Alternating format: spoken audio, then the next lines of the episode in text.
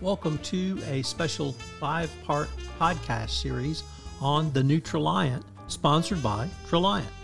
Over this five part podcast series, we will discuss what is new at the company and key issues that Traliant is helping to lead and define in the online training industry going forward. Over this five part series, I will visit with Traliant CEO John Arendes, Maggie Smith, Vice President for Human Resources, Scott Schneider, Head of Content Development. I know you will enjoy this special five part podcast series on the new Traliant. First, a word about Traliant. The mission to transform compliance training from boring to brilliant. Traliant's award winning training helps organizations create and maintain respectful inclusive workplaces. Traliant's modern approach to e learning is designed to motivate positive behavior through realistic video scenarios and up to date content that is interactive, easy to customize, and connects with today's mobile workforce. Traliant currently serves 8,000 organizations across industries and geographies. In this episode 2, I continue my visit with John Arendes on When the Department of Justice Speaks. Hello, everyone. This is Tom Fox back again for another episode in our five part series with Traliant. Today, I have with me John Arendes. John, first of all, welcome back. Thanks, Tom. Always a pleasure. John, we've had some communications from the regulators over the past couple of years about what they expect in training. First, at the federal level with the Department of Justice and the Securities and Exchange Commission, and also many state regulators have also communicated what their expectations for uh, are, are around training. And I wanted to start with the following. In October, the Deputy Attorney General Lisa Monaco gave a speech to the White Collar Defense Bar uh, where she announced changes uh, under the Biden administration's DOJ for FCPA, Foreign Corrupt Practices Act, matters, other white collar crimes. And for the first time uh, the Department of Justice, ta- she talked about corporate culture. And she said that companies uh, and compliance officers need to assess culture. They need to uh, work on it and monitor it and remedy if, if they fi- find it wanting. And that the Department of Justice would actually look at a company's culture uh, if a company is in an enforcement action. So I wanted to, to use that as a way to uh, talk about how the Traliant solutions or suites of solutions really help companies now uh, directly answer those challenges from the Department of Justice. How do you assess culture? How do you help to improve culture? And if you get into to trouble in, in your in an enforcement action, how can you, in a documented way, shown you've tried to improve your culture going forward? Yeah, so a lot to un- unpack there. I, I, think when you look at at the very top of that sort of um, question and, and what the, what the administration is thinking about, let let's look at the issues that have come out in the past uh, that we know of of, of the, the some of the largest companies in the world, and that issue is always stemming from a culture at the top in which um, there's not an appreciation uh, necessarily for a culture that is is being one that is is inclusive, it's diverse, it's respectful, and I think the DOJ and and and and those around are rightfully so in looking at it because I think what we've seen historically in the past is organizations put out some training that talk about the law and they simply move on and they say, look, we did our training. And I think the DOJ is and others are saying in the administration, hey, by the way, we want to understand what it is that you're doing beyond just checking the box. And we've heard that, you know, for years, right? But but we want to understand how you how you're you're you're creating a culture of inclusiveness and culture of uh, respect and so forth. And I think how you know how we have helped companies and we try. Look, there's no perfect answer to this. Is is you know companies are using Traliant in a way because we create these real life scenarios. So the DOJ talks about you know their training should offer practical advice, case case studies you know address real life scenarios. And so in our training, we create videos that create a Netflix experience. I've talked about this in one of our other episodes. You know, I like to think about us creating these uh, episodes. We create episodes every year with seasons, and we're in season five of our PDH.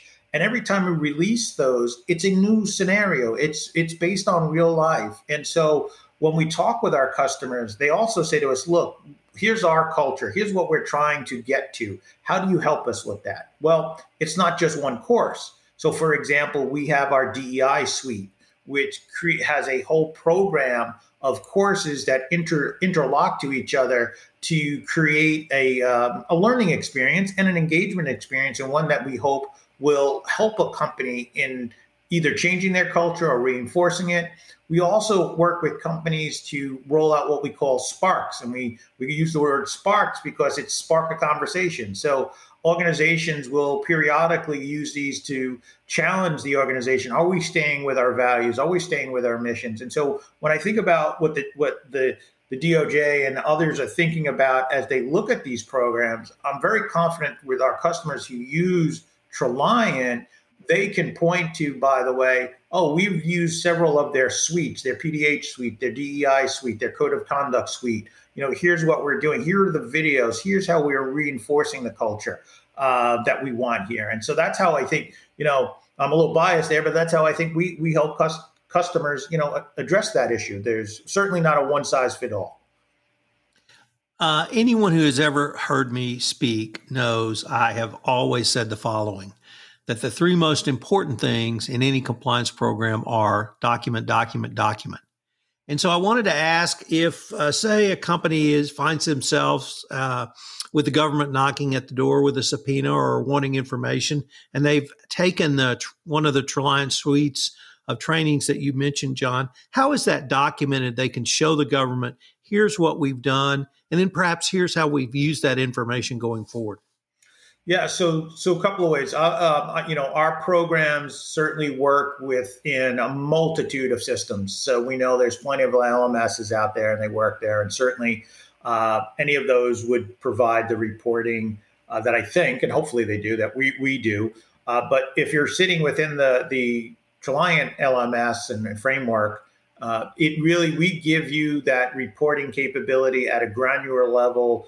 You know, from um, you know, from department, individual, state, you know, we can really go granular into the area. And we're evolving this in our next couple of releases uh, within our courses to look at question level analysis uh, as well. And and that's more for companies to look at. Wow, that's why is everybody getting question seven wrong? That you know talks about what's the uh, what's the limit for a bribe as an example? You know why how do, how do they not know this? Or why are we getting question nine wrong? So we're going to be looking at question level analysis to help uh, companies understand more about their employees and understanding of certain topics and areas. But overall from a reporting standpoint we can give a very detailed analysis for uh, for customers as they use the product John, there's a couple of other pieces of information the Department of Justice has shared with us over the past couple of years regarding training. In 2019, they released a document entitled The Evaluation of Corporate Compliance Programs.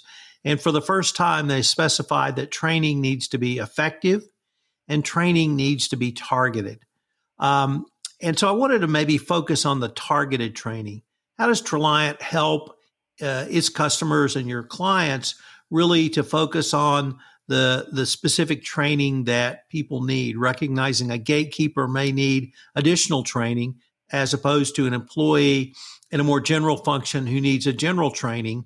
And how can you work with your clients and your customers to help really give them that that type of uh, targeted training for those who need it yeah, so I'll even take it a, a, a, further level in terms of industry, right? I think that's something we've talked about before. So, you know, doing a training that relates, taking a, a, a, a uh, preventing discrimination and harassment training and rolling it out to the healthcare community is somewhat different than rolling it out, let's say, into a restaurant environment.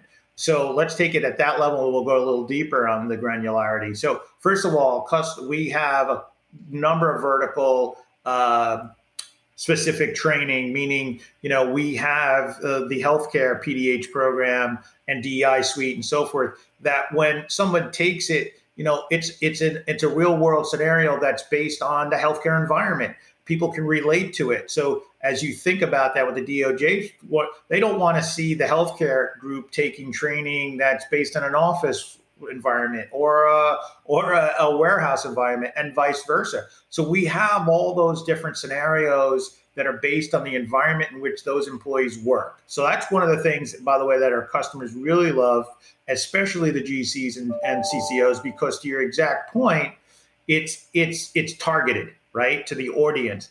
Now, as we think about um, getting a little more granular in terms of the job roles, uh, we try to create scenarios with different job positions uh, doing those different scenarios. So let's use the the nurse at uh, working with a doctor versus a you know a receptionist working with the doctor and things of that nature and, and that type of training. Uh, we also offer almost 68 different courses right now that go into various subjects that can be used at a very high level and very and, and get very granular. The other thing we've talked about quite often that that our customers like to this exact point is we make it so easy that for them to customize. So when they've looked at some of our training, they go, you know what, that's that's really granular. Let's say in our anti-money laundering course, but you know what, we don't need that granular for this group of folks. Uh, so we just want to take some stuff out and make it for for that group. And you know what, we'll leave the real granular stuff for this particular group. So because we make it so customizable and easy to customize for the core uh, the customer and allowing them different videos and so forth, they can do that targeted focus for each of the individuals in those groups.